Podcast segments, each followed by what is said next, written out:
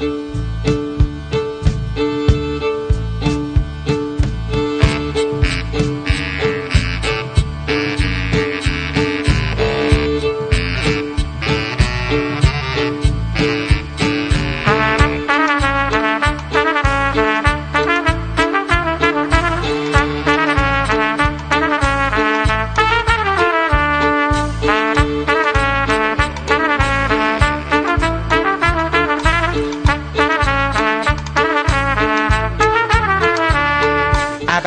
یک روز پادکست شماره 87 حکایت طولانی یک سفر بی خداحافظی در گفتگو با علیرضا مجلد بخش آخر.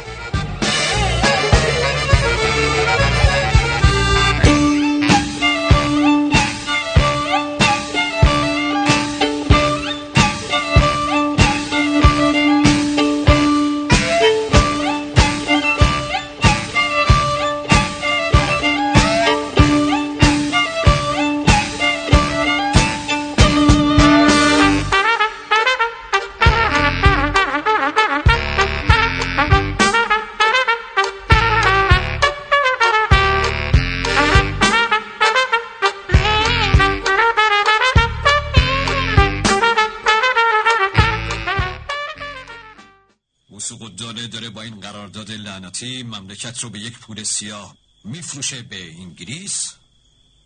ما بشینیم سمون بود که تو جنگ منجیل بلا دیدیم. بشینیم که اسلحه نداریم. عجب تکلیفی. من تکلیف برای کسی معلوم نمی کنم یاقی شدن به دولت جزو مرام ما نبود. این راه آخرش رسیدن به پای چوبه داره بس سلام. راه باز جناب حاجی. انشاءالله که فعالیت بستگان و دوستانم در تهران به نتیجه رسیده باشه. حکومت فومناتم مبارکتون. حاج احمد آقا صبر کن. داره میره. محمد حسن سوار شو بریم. آقایان یه کاری بکنید. داره قهر می‌کنه. ولش کنید این مرتی که خائنا بذارید بره گم شه. حاج احمد آقا صبر کن. داری کجا میری؟ بفرما پایین. بین من و تا میرزا فقط باید تفنگ داوری کنه. فقط تفنگ. را بیافت. مثل کبک سرشو کرده زیر برف. خیال می‌کنه هیچ کس خبر نداره که برادرش در پای تخت داره با وسوق و دوله بند و بست می‌کنه. خیلی وقت بود که حاج احمد با ما نبود. همون بهتر که رفت. گمانم همین فردا پس فردا دوباره با یک کمپانی سوئدی قرارداد تخم نوغان. حالا آقایان بفرمایین بنشینیم بلکه بتونیم فکری بکنیم. به هر حال انگلیس ها دو راه پیش پای من گذاشتن. تسلیم به دولت یا مهاجرت به عطوات لابد با تامین نامه دولت انگلیس. تسلیم شدن به دولت وسوق و دوله. دست کمی از تسلیم شدن به اجنبی نداره گمانم سمه تیمورتاش پرزوره. وگرنه این مهلت پنج روزه برای تسلیم شدن ما چه معنی میده؟ لابد به قشونش که تازه از راه رسیده می‌خواد استراحت بده. من که تسلیم بشو نیستم. از خاک گیلانم خیال ندارم پامو بیرون بذارم. چه برسه به ایران؟ برادر کشیم باب طبع من نیست. پس چاره چیه؟ ما که دیگه عقلمان به جایی نمی‌رسه میرزا. هرچی شما تصمیم بگیرید. اگر انگلیس ها وسوق دلار رو واداشتن به تجهیز قوا دلشون نه برای ایران سوخته نه برای ایرانی. اونا با رفتن قشون روسیه دست تنها موندن. حالا با تشکیل ارتش ملی خیال دارن سر ما رو به سنگ خودمون بکوبن. انگلیس ها مثل سایه میمونن میرزا. همه جا با اونا طرفی الا در میدان جنگ. میری با اونا بجنگی. اما خودت رو با سرباز روس یا سرباز هندی یا پا برهنه های مستعمراتی طرف می‌بینی. انگلیس رو باید در سرتاسر امپراتوریش کوبید نه در پادگان رشت. این برنامه که بلشویکا دارن. علال خصوص الان که در قفقاز با انگلیس ها در جنگ هستن. ما اگر با بلشویک متحد بشیم نفرات بگیریم از اونها. تجهیزات بگیریم. اسلحه بگیریم. سربازای انگلیسی چاره ای ندارن جز اینکه در انزلی خودشون رو بندازن توی دریا. مردم ما سالهای سال ظلم و جور دیدن از روسا. باید حالی کرد به مردم. این اون روسیه نیست میرزا. اون روسهایی که سالهای سال ظلم کردن به ما حالا به دست همین بلشویکا نابود شدن. این تروتسکی هم که مأمور انگلیس هست کی؟ تروتسکی. لئو تروتسکی. خب کی هست این مسیو تروتسکی اینجا. وزیر خارجه لنین. موضوع چیه؟ اون نسه جمعه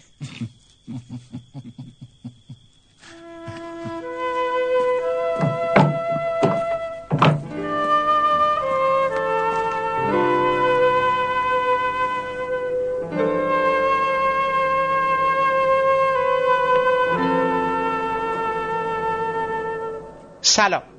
من حامد صرافی زاده هستم و خوشحالم که شما پادکست ابدیت و یک روز رو برای شنیدن انتخاب کردید. ما در سه برنامه پیشین شنونده صحبت‌های آقای علیرضا مجلل بازیگر ارزشمند و دوست داشتنی سینما و تئاتر و تلویزیون ایران و تجربیاتشون در این عرصه ها در زمان پیش از انقلاب و پس از انقلاب و به خصوص حضورشون در مجموعه کوچک جنگلی بودیم. در این برنامه قاعدتا میبایست با ایشون درباره فیلم شاید وقتی دیگر و تجربه همکاریشون با آقای بهرام بیزایی حرف می‌زدیم که این بخش از گفته های آقای مجلل رو شما می‌تونید در مجموعه ای که ما به مناسبت 80 سالگی تولد بهرام بیزایی برای شما تهیه کردیم در چند هفته آینده بشنوید. به همین دلیل موضوع بخش پایانی گفتگوی ما با ایشون به دلایل مهاجرت او از ایران و مسائل و موانعی که در سوئد با اون روبرو شدند و همچنین تجربیاتی که در اون کشور از سر گذروندند اختصاص داره که از شما دعوت می‌کنم در ادامه شنونده این بحث و گفتگو باشید.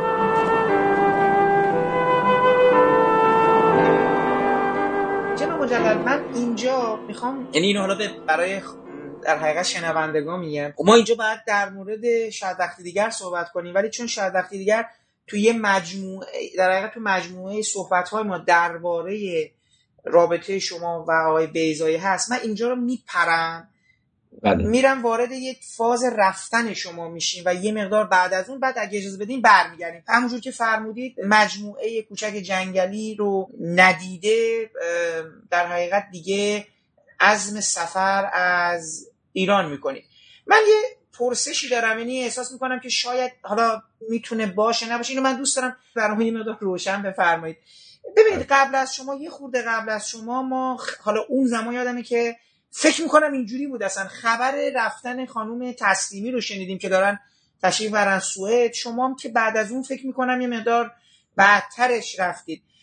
این کلا این مسئله رفتن شما حالا خانم تسلیمی احساس کردین که رفتن مثلا حس کردید که برای شما هم سخت شده برای هر دو سخت شده بود.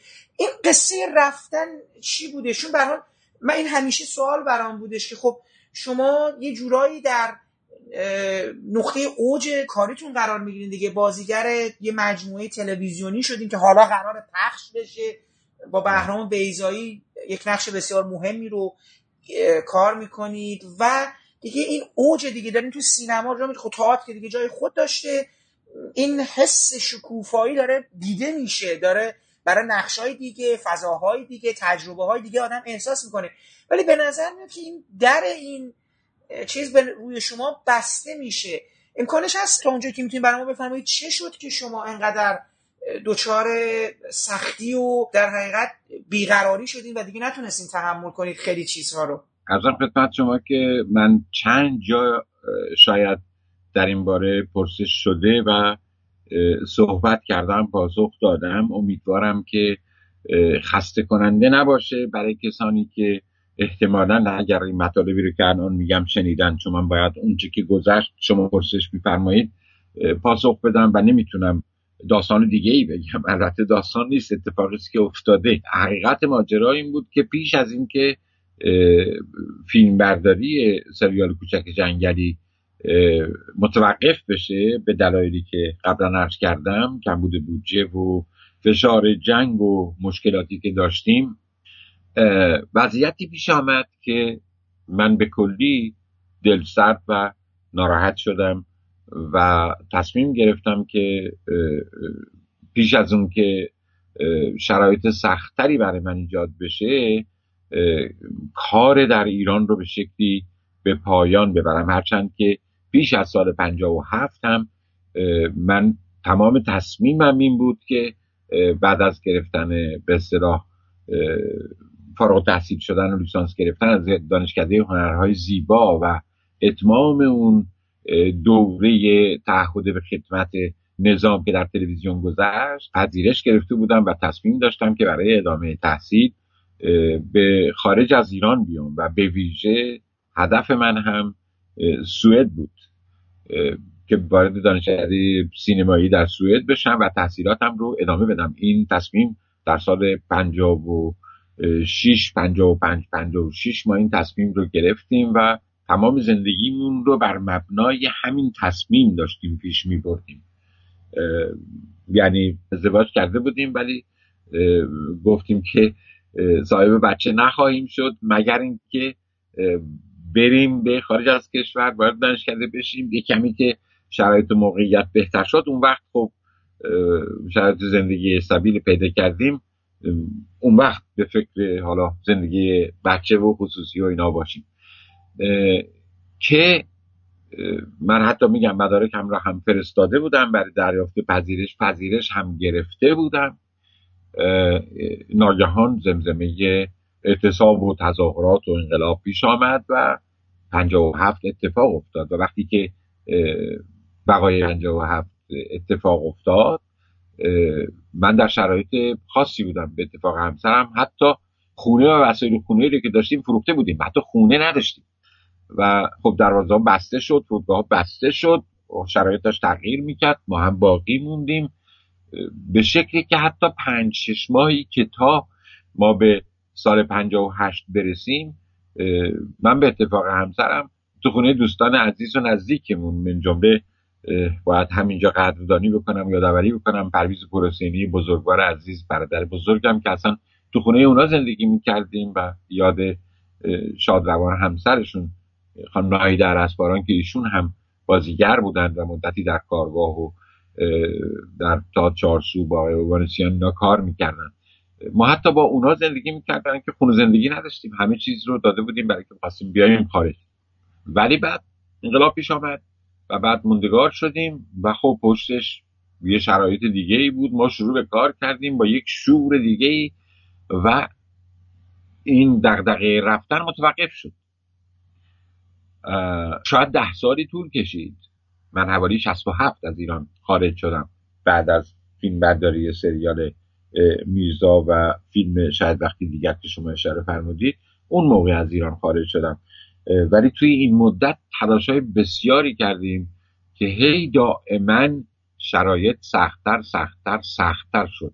به ویژه توی همین سریال کوچک جنگلی من چون کارمند رسمی سازمان بودم کارمند رسمی تلویزیون بودم به عنوان تهیه کننده وقتی که قرار شد نقش کوچک جنگلی رو بازی بکنم. امور مالی تلویزیون به من گفتن که ما ناگزیریم که به اصطلاح برای اینکه حقوقی برای شما تعیین بکنیم ناگزیریم که شما پیشنهاد بکنیم که مرخصی بدون حقوق بگیرید.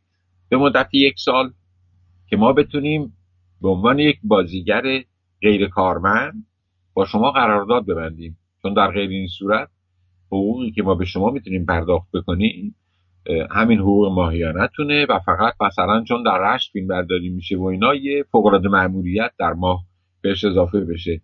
و این رقم نسبت به دستمزد یک بازیگر نقش اول سریال خب خیلی متفاوته.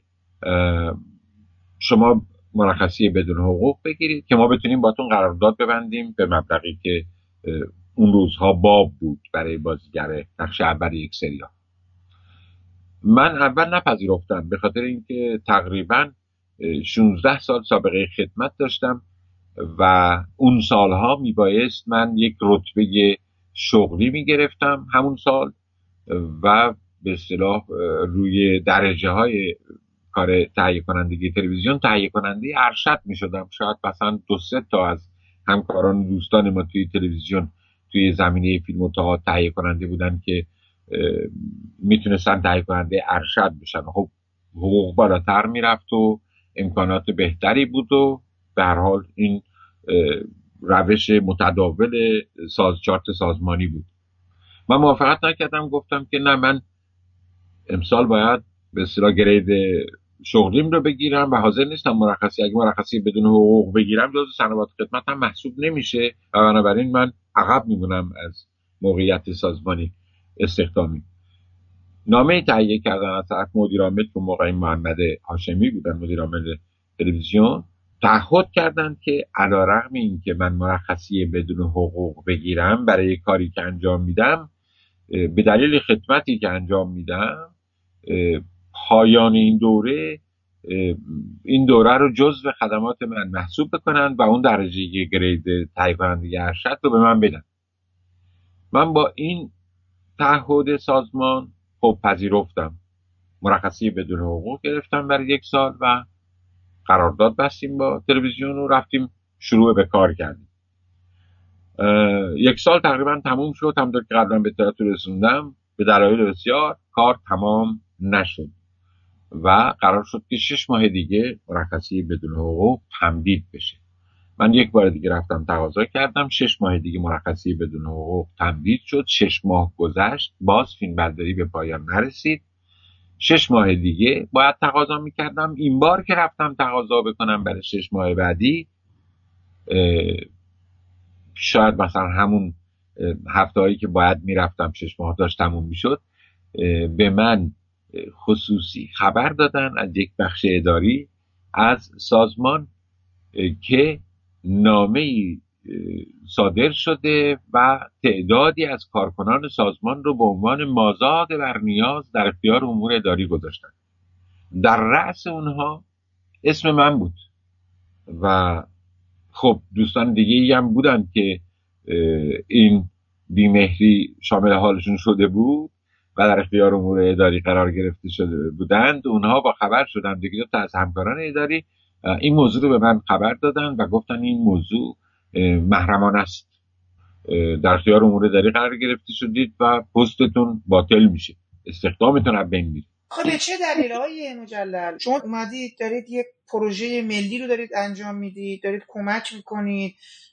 همچین نظر چیزی هم نداشتید. حالا نمیگم مثلا که سر صدایی به اون مفهوم که حالا فریادی داشته باشید اعتراض سیاسی داشته باشید داشتید چرا این رفتار آخه با شما مثلا با شخص شما با بقیه داشته صورت می‌گرفت؟ بعد یه تهیه کننده با سابقه بودید برادریتون رو به مجموعه ثابت کرده بودید کارشکنی نکرده بودید تمام چیزها رو داشتید سعی می‌کردید که به صورت روال منطقی تو اون شرایط اون شرایط محدود پیش ببرید کار رو داشتید راه میانداختید چه آدم کارشکنی نبودی. چرا باید همچین برخوردی با شما صورت بگیره؟ چه چیزی دیده شده که همچین به شما چه گفته؟ حالا همون خبر محرمانه این پرسشی که مثلا برای من پیش اومده برای شما قطعا پیش اومده. جواب چه بود؟ دقدقه من هم همین بود. تعجب من هم همین بود. که اولا که ما با کمترین دستمزد داریم کار می‌کنیم. در طول جریان هم که بر شما توضیح دادم قبلا که حتی حاضرشون دستمزد ما رو کمتر بکنن. برای اینکه دوستانی مثل آقای مهدی هاشمی آقای موتی در کار حضور پیدا بکنند حتی به خاطر اینکه بتونن به اونها دستمزد بپردازند و کار هم درست انجام می‌دادیم. حالا اگر که مسائلی هم بود بین خودمون بود. متعجب بودم که چرا؟ علیرغم تعهدی که به من داده شده این عهد شکنی به چه خاطره؟ و خب محرمانه هم این ماجرا رو گذاشته بودن که شاید من با خبر نشم و ادامه بدم تا یک دفعه مقابل عمل انجام شده قرار بگیرم. ولی من خوشبختانه با خبر شدم و وقتی که آمدم تهران تلاش کردم تو سازمان و اون نامه رو یک کپیش رو دریافت کردم. وقتی کپی نامه رو دریافت کردم اعلام کردم به آیه افخمی و به دوستان دیگه گفتم که من بر نمیگردم. سر فیلم برداری. مشروط بر اینکه اول باز خریدم بکنید و سنوات 16 ساله گذشته منو خریداری بشه بخرین و حقم را به من بپردازید. هرچند که بسیار ناچیز بود و بعد از اون من سر این بدایی خواهم اومد. که همه گفتن چه شده چه کسی این کارو کرده و اینا. ببینید تعدد مراکز تصمیم گیری یعنی این. توی سازمان یه بخشایی بود توی پشتیبانی تولید و توی بخشای اداریشون که خب اینها خیلی مایل نبودن که خب آدمای مثل من باشند و کار ادامه بدن و دنبال بهانه بودن. یه جوری ما جا خالی بکنیم که یه کسان دیگه ای رو بتونن وارد سازمان بکنن و این پستا رو اونا اشغال بکنن. ماها رو کنار بذارن. علیرغم همه به اطلاعاتی که داشتیم و تجاربی که داشتیم همه اینها. که نهایتا هم وقتی کسانی که این اقدام رو کرده بودن یا کسی که مشخصا این اقدام رو کرده بود و من اسمم نمی‌برم ازشون وقتی که پرسجو شد و خود آیا افخمی و گروه فیلم سریال و شبکه حتی گفتن آخه چرا؟ به چه دلیل؟ چرا این کاری کردین؟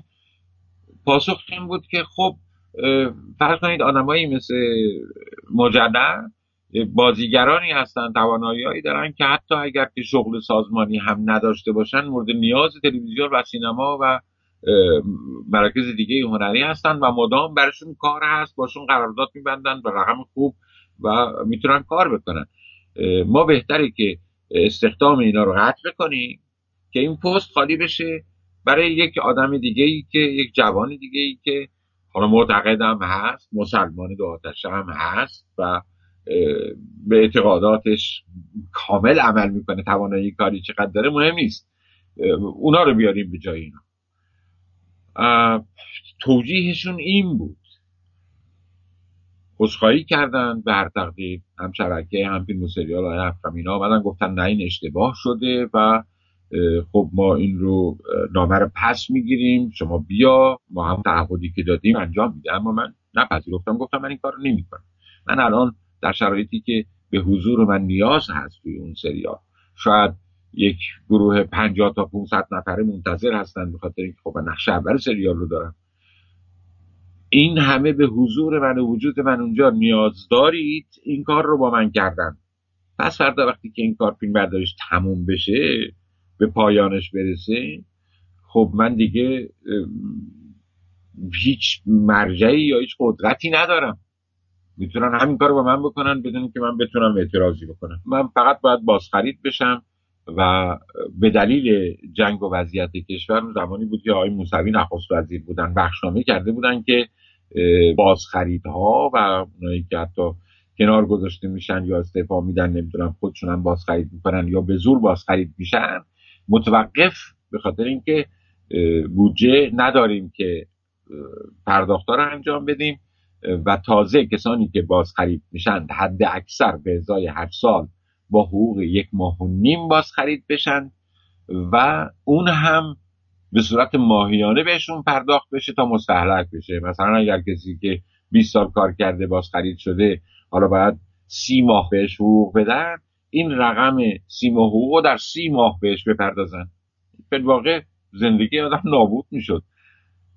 برای که اگه آدم قرار بود از یک شغل استخدامی و رسمی بیاد بیرون قرار بود بازار آزاد بره کاری بکنه یا سرمایه جایی بذاره حداقل اون درآمد حقوق 20 ماه سی ماه وقتی یک جا به دست بیاد میشه کاری کرد؟ بعد من پافشاری کردم که من باید باز خرید بشم خیلی تلاش کردن دوستان آقای افخمی و سایر دوستان تو شبکه که محبت داشتن تلاش کردن که دلجویی بکنند و تعهد بکنن که مشکلی پیش نخواهد اومد و بهشون اعتماد داشته باشم اینا. ولی من نگفتم اصرار داشتم گفتم نخیر من تا باز خریدم نکنید. و مای دو ماه سالی دو ماه. به سالی دو ماه علا رقم بخشنامه ای که شده بود من باید باز خرید بشم. همه رقم من یک جا به من پرداخت. بفرمایید و میام سر فیلم برداری و متاسفانه با این گروکشی که انجام شد خب سازمان ناگزیر شد که این کارو بکنه و ما رو بازخرید کردن به ازای سالی دو ماه. 16 سال خدمات ما رو خریداری کردند و بعد هم خیلی سریع این کار انجام شد تو فاصله شاید یک هفته که فیلم برداری خیلی متوقف نباشه توی شما. من چک کل رقم بازخریدی من دریافت کردم و پیش بینی هم از قبل کرده بودم که پسر بزرگم یه بیماری حساسیت داشت که توی ایرون مالجه بسیار مشکل و گرونی داشت و مالجه نمی‌شد ایشون شمال رو هم نمی‌تونستیم ببریم چون من که شمال بودم تمام مدت جنگ هم بود تهران هم زیر موشکباران بود بسیار ناامن بود. این شرایط هم پیش آمده بود. من تصمیم گرفتم گفتم که من کل رقم باز خریدم و به هر قیمت شده دریافت می‌کنم و دو تا بچه داشتم دو تا پسر داشتم. بچه همو به همراه مادرشون میفرستم به سوئد و بعد میرم سر فیلم برداری کار من هم که هر وقت تمام شد مرحق میشم بهشون. و همین کارو کردم. تمام رقمی رو که گرفته بودم تقریبا یعنی شاید مثلا 80 درصد اون رقم هزینه ویزای توریستی شش ماهه سوئد برای خانم و دو تا پسرام شد.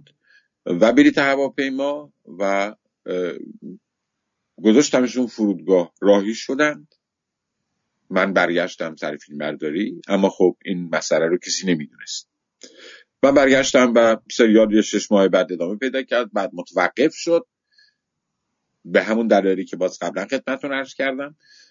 و تو فاصله توقف هم صحنه کارم توی شاید وقتی دیگر در تهران بود که انجام دادم خدمت آی بیزایی با خانم تسلیمی اینا و بعد هم بعد از اتمام اون بود که من آمدم البته شما اشاره فرمودید من باید خدمتتون بگم که تقریبا این شرایط برای همه دوستان توی محیط کار برای هر کدوم از ماها به شکلی همین مشکلات پیش آمده بود. همین گرفتاری ها و همین فشارها به دلیل حضور آدم هایی که خب نفوذ کرده بودن توی دستگاه هنری سیستم به هنری مملکت فرهنگی و هنری مملکت همین مشکلات برای همه پیش آمده بود و ما همه تصمیم گرفته بودیم که تیم با هم تصمیم گرفتیم که ایران رو ترک بکنیم.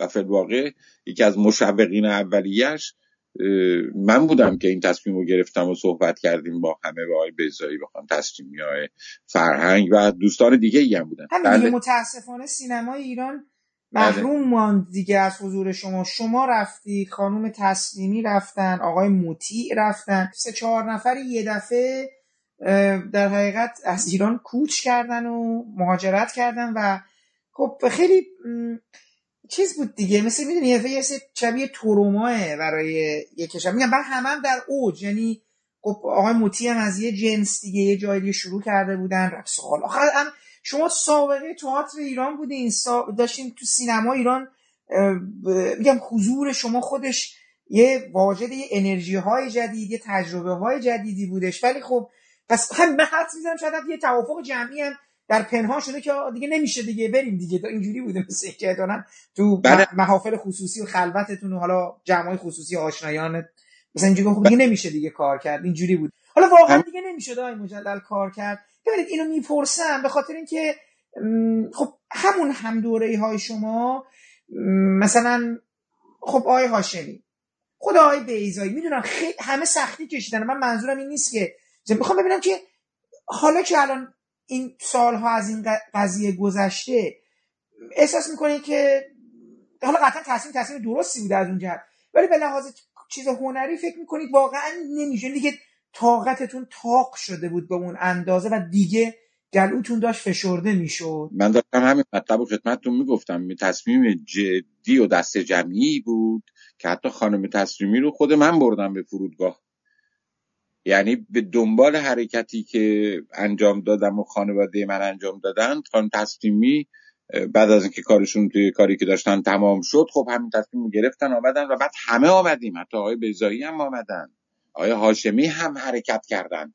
همه من حالا نمی‌تونم صلاح باشه بسیاری از دوستان دیگه توی همون تیمی که با هم کار می‌کردیم جمله مثلا آقای موتی هم همینطور. خیلی ها در نیمه های راه دچار حادثه شدند. مشکل پیش آمد و مجبور به بازگشت شدن بعضی ها تا یوگسلاوی آمدن دچار مشکل شدن برگشتن چون به هر حال راه های غیرقانونی بود و فقط با پرداخت پول می‌شد این مسیرها رو آمد. بعضیا در ترکیه دچار مشکل شدن بعضیا آمدن بعد از یکی دو سال اقامت در اینجا. چون ما تصور دیگه ای داشتیم از سوئد. و هم هم تصمیم داشتیم به سوئد بیایم که بتونیم با هم دست جمعی کنار هم باشیم و کار بکنیم در فضای آزاد. کار مناسبی که هم چهره خوبی از جامعه ایرانی به اصطلاح ارائه بکنیم چون کارهایی که معمولا از بیرون میمد بسیار نازل بود. حالا نه که بخوایم خود ستایی بکنیم ولی به هر حال فکر می‌کردیم بیایم کار درست و حسابی انجام بدیم دور هم باشیم و خب شاید بهتر بتونیم نتیجه بگیریم. آقای بیزایی خود دو سال تحمل کردن در استکهلم موندن و بعد به دلیل مشکلات برگشتند به ایران. آقای دارش فرهنگ هم آمدند. شش ماهی یک سالی موندن و برگشتن. آقای هاشمی هم بودن تا نیمه راه آمدن آقای بارش کریم مسیحی آقای موتی آمدن بعد از من یه چند ماهی پیش من همینجا در سوئد بودم و خب من در اینکه خانوادم زودتر آمده بودم و تقریبا یک سال بعد بود که می آمدم با اقامت آمدم و خب مشکلی نداشتم. ولی بقیه دوستان خب مشکلاتی داشتن. باید جا می افتادن نصف خانوادهشون ایران بودن. باید می اومدن اقامت می گرفتن بعد خانواده رو می آوردن به هر تقدیر این و بعد سیاست دولت سوئد ما آشنایی نداشتیم از پیش باش. باعث شد که ناامید بشیم. و این بود که اصلا اینطور نبود که آدم وقتی به سوئد وارد میشه انتخاب بکنه که کجا می‌خواد زندگی بکنه. این رو به هر حال بخش های مختلف اداره مهاجرت تصمیم می‌گرفت و دولت تصمیم می‌گرفت و مخصوصا آدم ها رو پراکنده می‌کردن به شهرهای مختلف. ما حتی فقط به خاطر اینکه همدیگر رو ملاقات بکنیم سال یک بار مشکل داشتیم. جابجا جا بشیم یه مسیر هزار کیلومتری 800 کیلومتری 700 کیلومتری.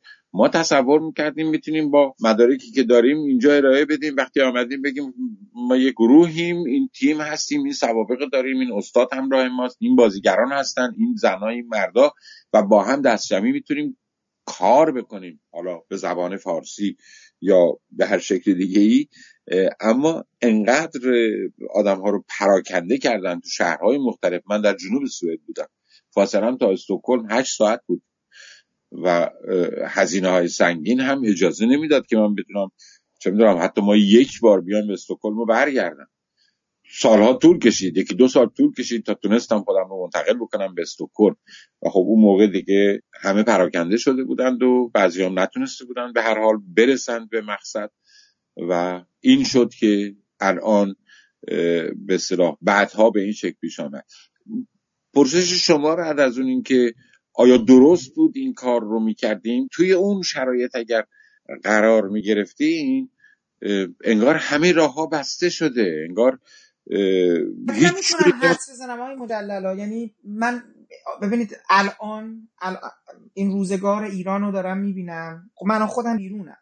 بله. ولی می‌تونم کاملا درک بکنم. سال 67 بمباران جنگ وضعیت نامشخص همه چی در یک ابهام تمام ایاری شکل بله. گرفته همه چی تیره در مه هیچ, هیچ افق روشنی جلوی چشمان شما نیست و. به خصوص با توقعی که جمع شما از یک باروری هنری در یک پویایی هنری داشتید می‌تونم درک بکنم که با توجه به اتفاقایی که یواش یواش داشته همینجور دوروبر شما شکل می‌گرفته این ذهنیت غلبه پیدا می‌کنه که خب ما نمی‌تونیم اینجا اون پویایی اون باروری اون مسمر سمر بودن یا اون لذت کار دیگه لذت یک جوشش هنری رو نمی‌تونیم تجربه کنیم.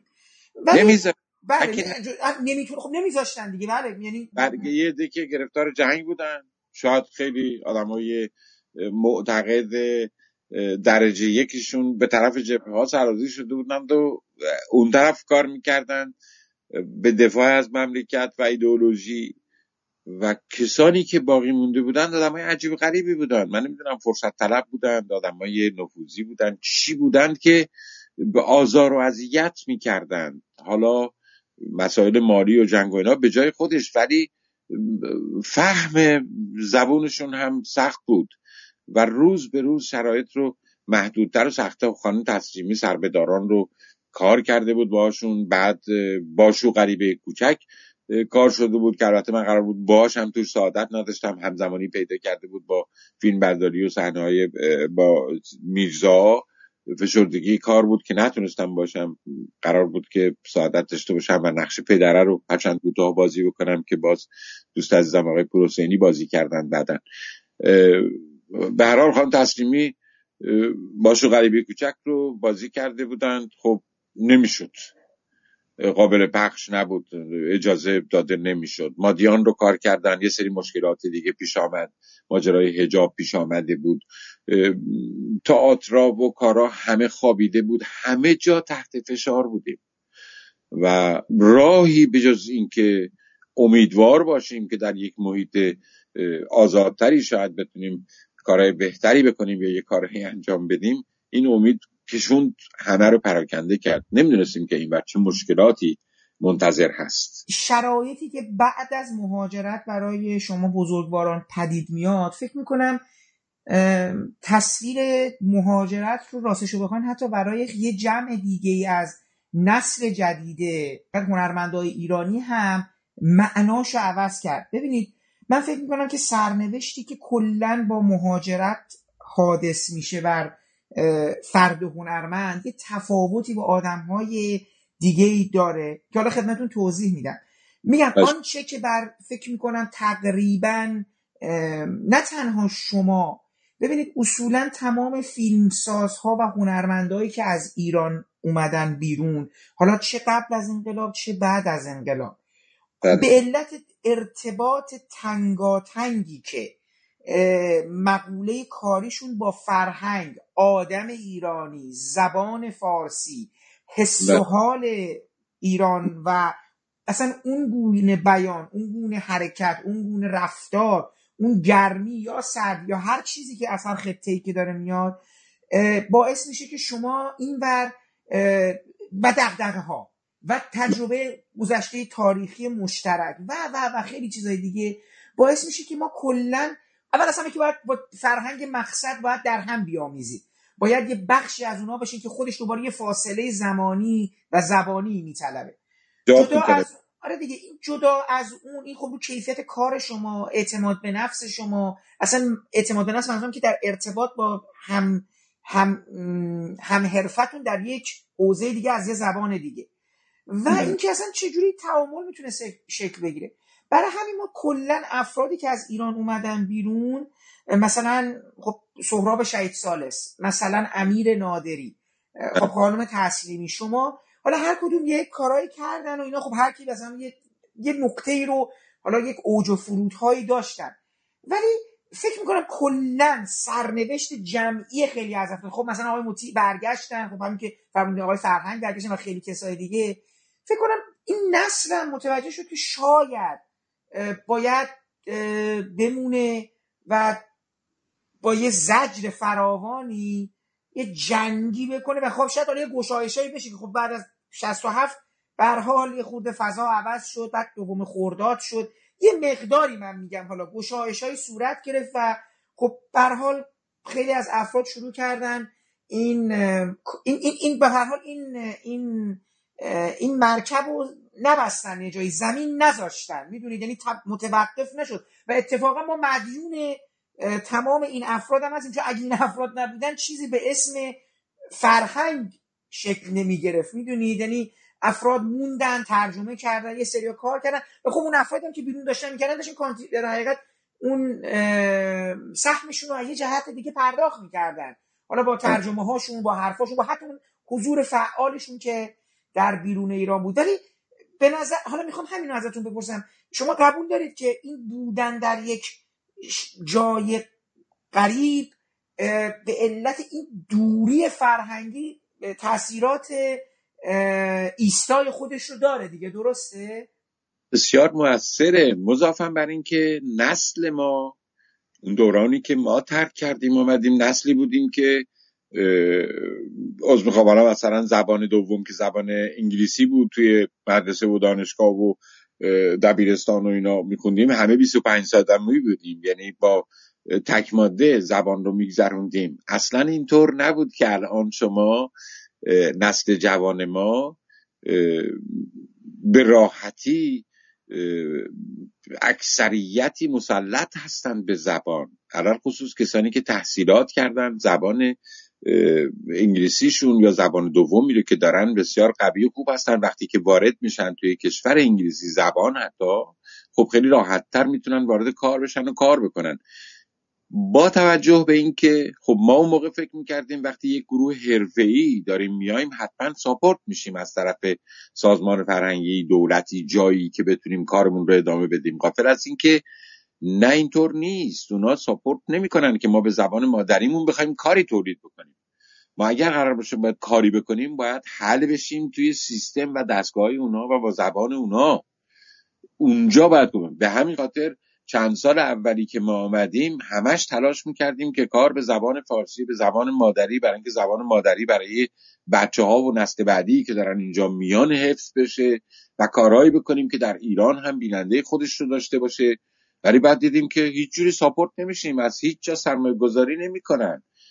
چطور میشه که برای یک فیلم حتی آقای بیزایی وقتی که سوئد بودن فیلم نامه دادن چندین بار به تلویزیون دادن آخرش با همه اسمی که داشتن و تجارب و کارهایی که داشتن شناخته شده هم بودن تو فستیوالا بعد از یکی دو سال یکی از فیلم نامه هاشون رو به عنوان یه فیلم کوتاه 45 دقیقه ای فقط حاضر شدن سرمایه گذاری بکنن که خب اون آقای بیزایی صرف نظر کردن و رفتن و بعد آقای مجیدی بودن که مثل که تو دانمارک همون کارو انجام دادن به عنوان رها یک فیلم 45 دقیقه است که اصلا بازیگرا و همه چیزش هم عوض شد بعدا.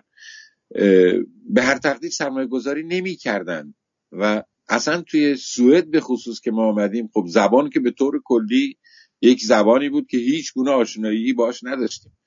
و به زبان سوئدی که کار کردن راحت نبود. به قول خانم تسلیمی روحی از آتش می‌خواد برای اینکه وایستی و یاد بگیری و بتونی کار بکنی. چهار پنج سال طول کشید خانم تسلیمی اولین کار صحنه ایشون رو به زبان سوئدی به صحنه آوردن. برای هر کدوم از ما سالها طول کشید. دو سه سال تلاش کردیم کار به زبان مادری انجام بدیم بعد دیدیم که خب از هیچ جا نه امکان مالی هست نه حمایت هست نه میشه دور هم جمع بود. خب نمیشه که آدم بره چه می‌دونم تاکسی برونه یا بره توی مغازه کار بکنه یا توی اداره کار بکنه و هفته یک روز دور هم جمع بشه و وقتی نتیجه هم کاری باشه. نه ما عادت داشتیم که هر روز دور هم باشیم از صبح تا غروب با تمرین ها و مبارست و بحث و جدل و اینا یه کاری رو به نتیجه برسونیم.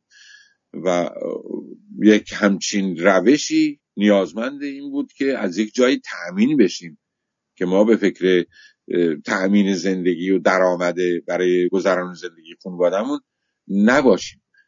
که اینا اینجا نبود. ناگزیر بعد از سه چهار سال تلاش که هر کدوم از ما سعی کردیم که به زبان مادری فارسی کار بکنیم حالا چه تئاتر چه فیلم کوتاه هرچه دیدیم شدنی نیست آرام آرام شروع کردیم به تلاش کردن برای اینکه وارد دنیای خودشون بشیم. و بعد از به اصطلاح گذر چند سال آرام آرام وارد کارهای تولیدی همینجا به زبان سوئدی شدیم که خب حالا ادامه دادیم تا حالا و داریم کار می‌کنیم به زحمت. و بعد هم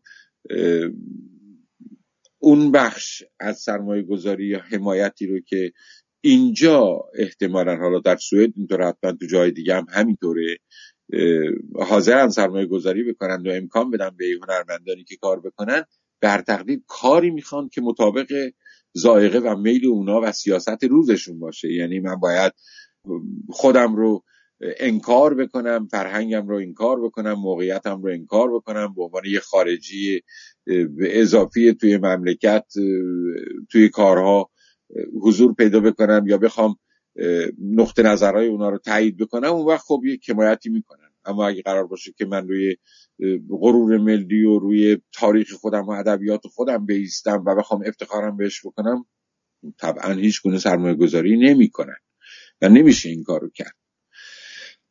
همه همه این مشکلات الان نسلی که هنوز خب تمایل داره که از شرایط سخت دنیای فرهنگی ایران بیرون بیاد و به خارج بیاد عموما ما می‌بینیم که نسل جوانی هستند که هم عاقلانه به کشورهایی میرن که حداقل زبان اصلی انگلیسی یا فرانسه است به اون زبان مسلطن و بعد هم دنیا کوچیک شده. فرق کرده تغییر کرده با چهل سال پیش با 28 سال پیش سی سال پیش. تا الان اوضاع خیلی تغییر کرده. یعنی که الان کسانی که امکانش رو دارن شایستگیش رو دارن خیلی سریعتر پیش میرن. و در گذشته این امکانات نبود. انقدر که براحتی آقای فرهادی و آقای پناهی و خانم رخشان بنی اعتماد و دوستانی هنرمندان بزرگی شناخته شده هستند تو دنیا و براحتی می‌تونن کار بکنن و حمایت میشن. در اون گذشته دور اینطور نبود. سیاست های جاب نمی کرد رقمی که ما آدم های بزرگی داشتیم که می‌تونستن کارهای بسیار اساسی بکنن دیگه. خب شما خودتون نشانه فهمیدید به امیر نادری. امیر نادری چیکار کرد؟ چیکار تونست بکنه؟ اگر امیر نادری توی این چند سالی که آن گذشت از ایران خارج می‌شد شاید خیلی کارا می‌تونست بکنه. ولی اون دوران و اون زمان حتی تا شخصیت درجه یک سینما ایران که آقای بهروز وسوقی بود نتونست کار آنچنانی انجام بده. توی اون موقعیت نمی‌شد. بسیار سخت بود. زمینه ها هموار شد خودشون تلاش کردن. و حتی اگر ما میموندیم توی مملکت اون سالها سالهای فطرت بود.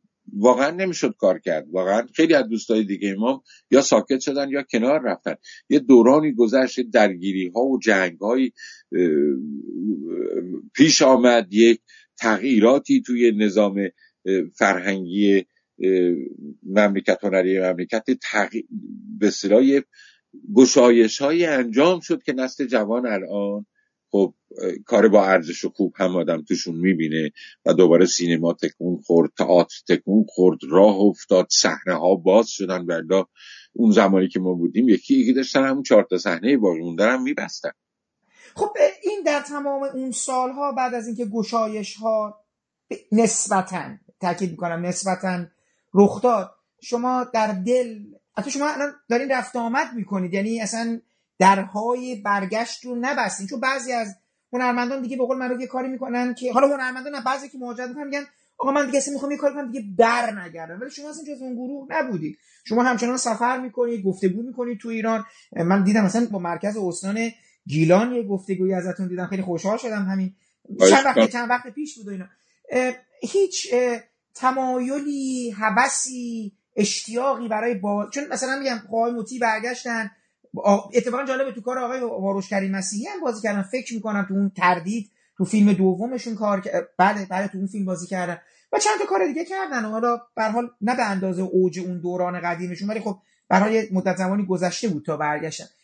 در بله. شما این حس شکل نگرفت که خب حالا ایشه رفت اومد کار کرد نکرد؟ این چیزی نبود در دلتون؟ اشتیاق و این تمایل و این اصلا تبدیل به آرزو شده.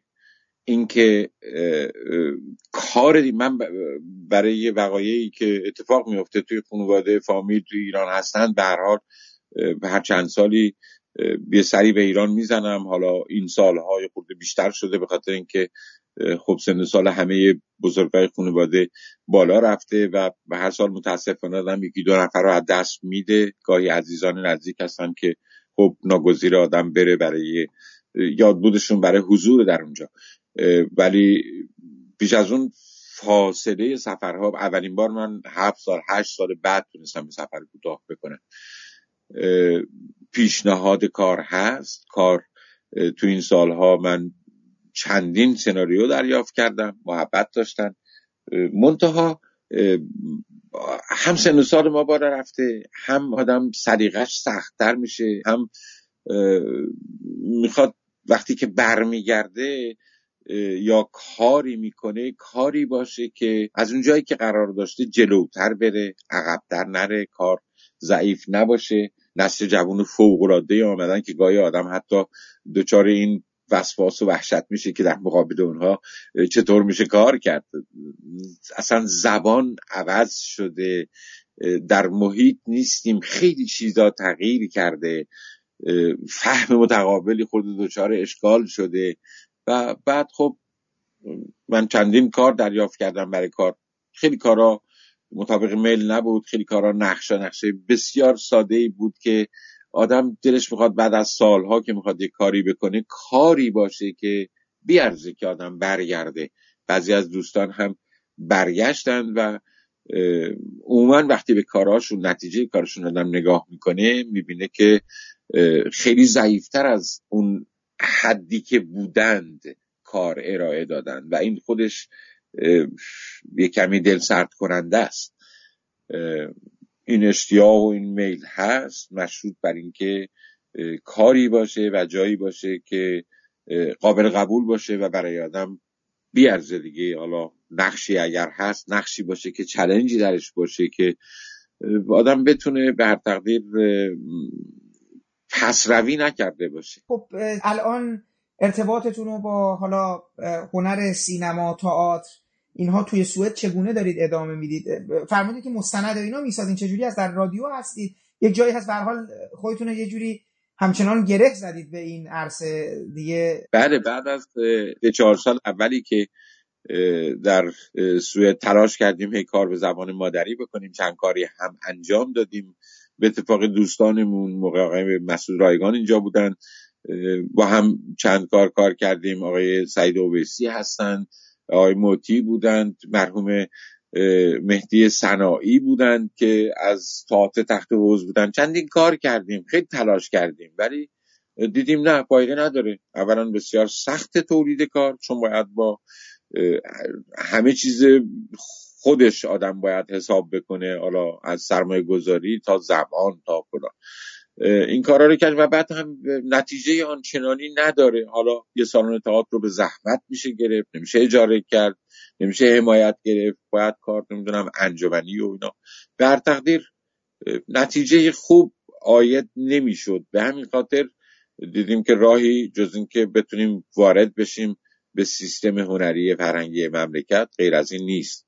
خب زبان هم سخت بود هنوز هم سخته. من بعد از 24 5 سالی که اینجا هستم باز زبان برای من ساده نیست مشکل دارم و خب فرق می‌کنه.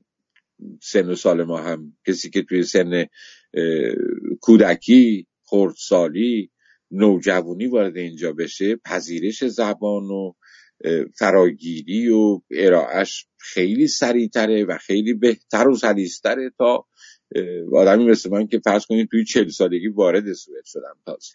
یا آدم پذیرش زبان دومونم زبان بیگانه بسیار دور سخت هست براش. ولی بالاخره تلاش کردیم چند سالی و به هر حال زبان رو در حدی که بتونیم کار بکنیم فرا گرفتیم و تلاش کردیم و با گروه های زیادی من نه کارهای زیادی کردم. از فیلم سینمایی تا سریال تلویزیونی تئاتر صحنه فیلم کوتاه نمایشنامه های رادیویی در کارهای بسیاری بودم در طول این سالیان و تقریبا کمتر بیکار بودم. رضایت دارم کار کردم اما همواره گفتم رضایتی رو که بازی در یک تئاتر یا در یک فیلم به زبان مادری و ارائهش برای مملکت خود آدم و بازخورد و نتیجهش بسیار فرق می‌کنه تو روحیه آدم. تا اینکه من اینجا در سوئد حالا برای جامعه سوئدی کار بکنم به زبان سوئدی حالا به دلیل حضور من ایرانی توی یه تئاتر ما داشتیم تجربه مثلا پرواز در فراز آشیانه فاخته یا دیوان از قفس برید رو یکی از نمایشنامه‌ای بود که ما اینجا بازی کردیم بسیار تماشاگر داشت. یا سال گذشته آخرین کاری که کردم شاهلیر شکسپور بود که با یکی از گروه های بسیار حرفه‌ای سوئد کار می‌کردیم. خب مثلا به دلیل من که یک بازیگر ایرونی هستم و حالا هموطنان ایرانی هم محبت دارن شاید مثلا در مجموع اجراها درصد بسیار ناچیزی تماشاچی ایرانی داشتیم. چون باید بیاد تمام کار به زبان سوئدی ببینه. یا در انتظار گودو رو کار کردیم. همینطور سالونی که 600 نفر توش جا میشه 5 نفر یا 6 نفر هموطن ایرانی برای دیدن کار بیاد. در مجموع یک ماه اجرا شاید 50 نفر میان نمایشی ببینن.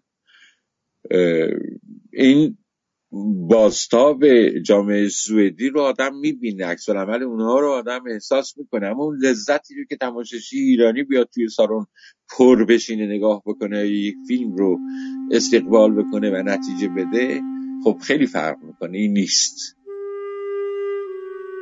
سال به سال دقیق از پارسال خدا همه بنده های خودش رو عاقبت به خیر کن. به جون خودت یه وقت بود تو خونم سی نفر نونخور داشتیم. حالا فکری هم روزی یک ریال پول پول توتون و چای من کجا گیر بیارم؟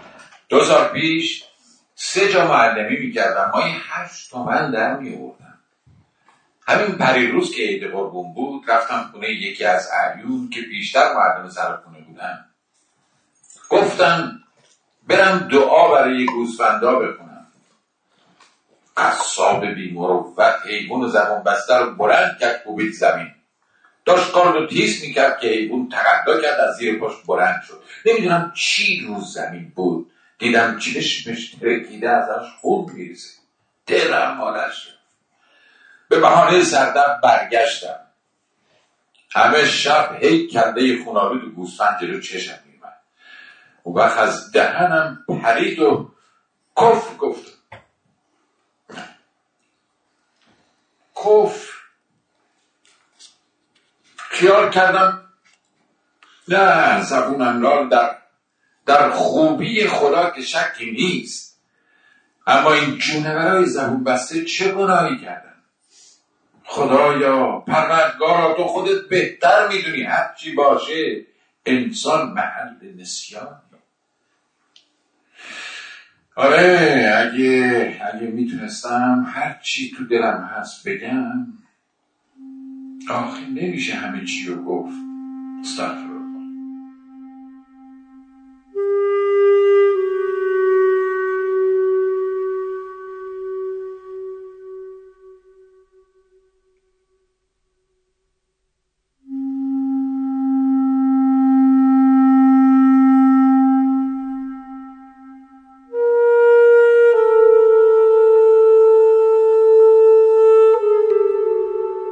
پادکست هم همینجا به پایان می‌رسه و من امیدوارم صحبت های آقای علیرضا مجلل درباره چرایی و دوران مهاجرتشون از ایران به سوئد برای شما مفید و شنیدنی بوده باشه.